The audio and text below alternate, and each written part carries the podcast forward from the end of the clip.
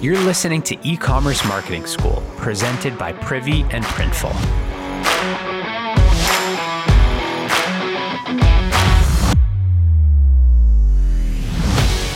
Yesterday's episode, we talked about the difference between cart abandonment and checkout abandonment, and why identifying abandoned carts is so much more valuable than tracking abandoned checkouts.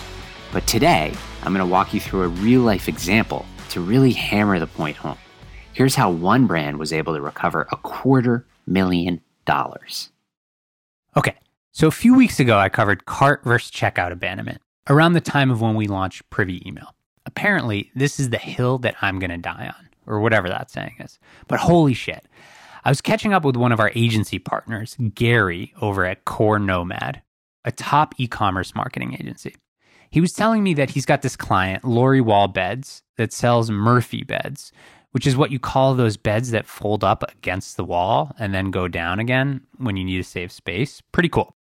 Anyways, Marco on my team had been in his ear for a while like, dude, you got to try cart abandonment emails from Privy. You're already using Privy to capture emails for Lori Wall. Trust me, just try cart abandonment emails for a little while and see what the difference is for Lori Wall beds. Gary was pretty aware that all he'd done for Lori Wall at the time was a single checkout abandonment email from Shopify. The email itself was solid and focused on customer support. It's not a knock on that or on Shopify. But because they were only able to send the abandonment emails to people that were far enough along in the checkout process that included the email, they were only recovering 2% of abandoned carts. Through their Shopify checkout abandonment email, they could only identify 760 people total that abandoned. So Gary was a champ and decided to flip on cart abandonment from email from Privy.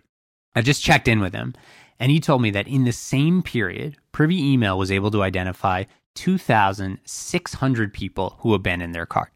Again, this was because they were using Privy Forms to capture emails at the top of the funnel.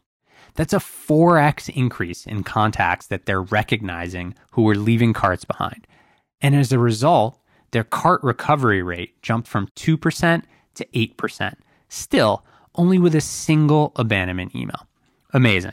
And for Lori Wall, AOV is really high. It's $1,000 AOV. I mean, it's a bet.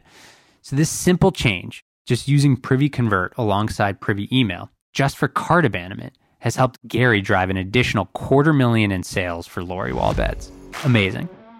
What would it look like for your store if you were identifying and sending 4x more recovery emails? Probably tons of revenue. Anyways, thanks and, and shout out to Gary from Core Nomad. Love that win for Lori Wall Beds. And if you want to check it out, privy.com slash email.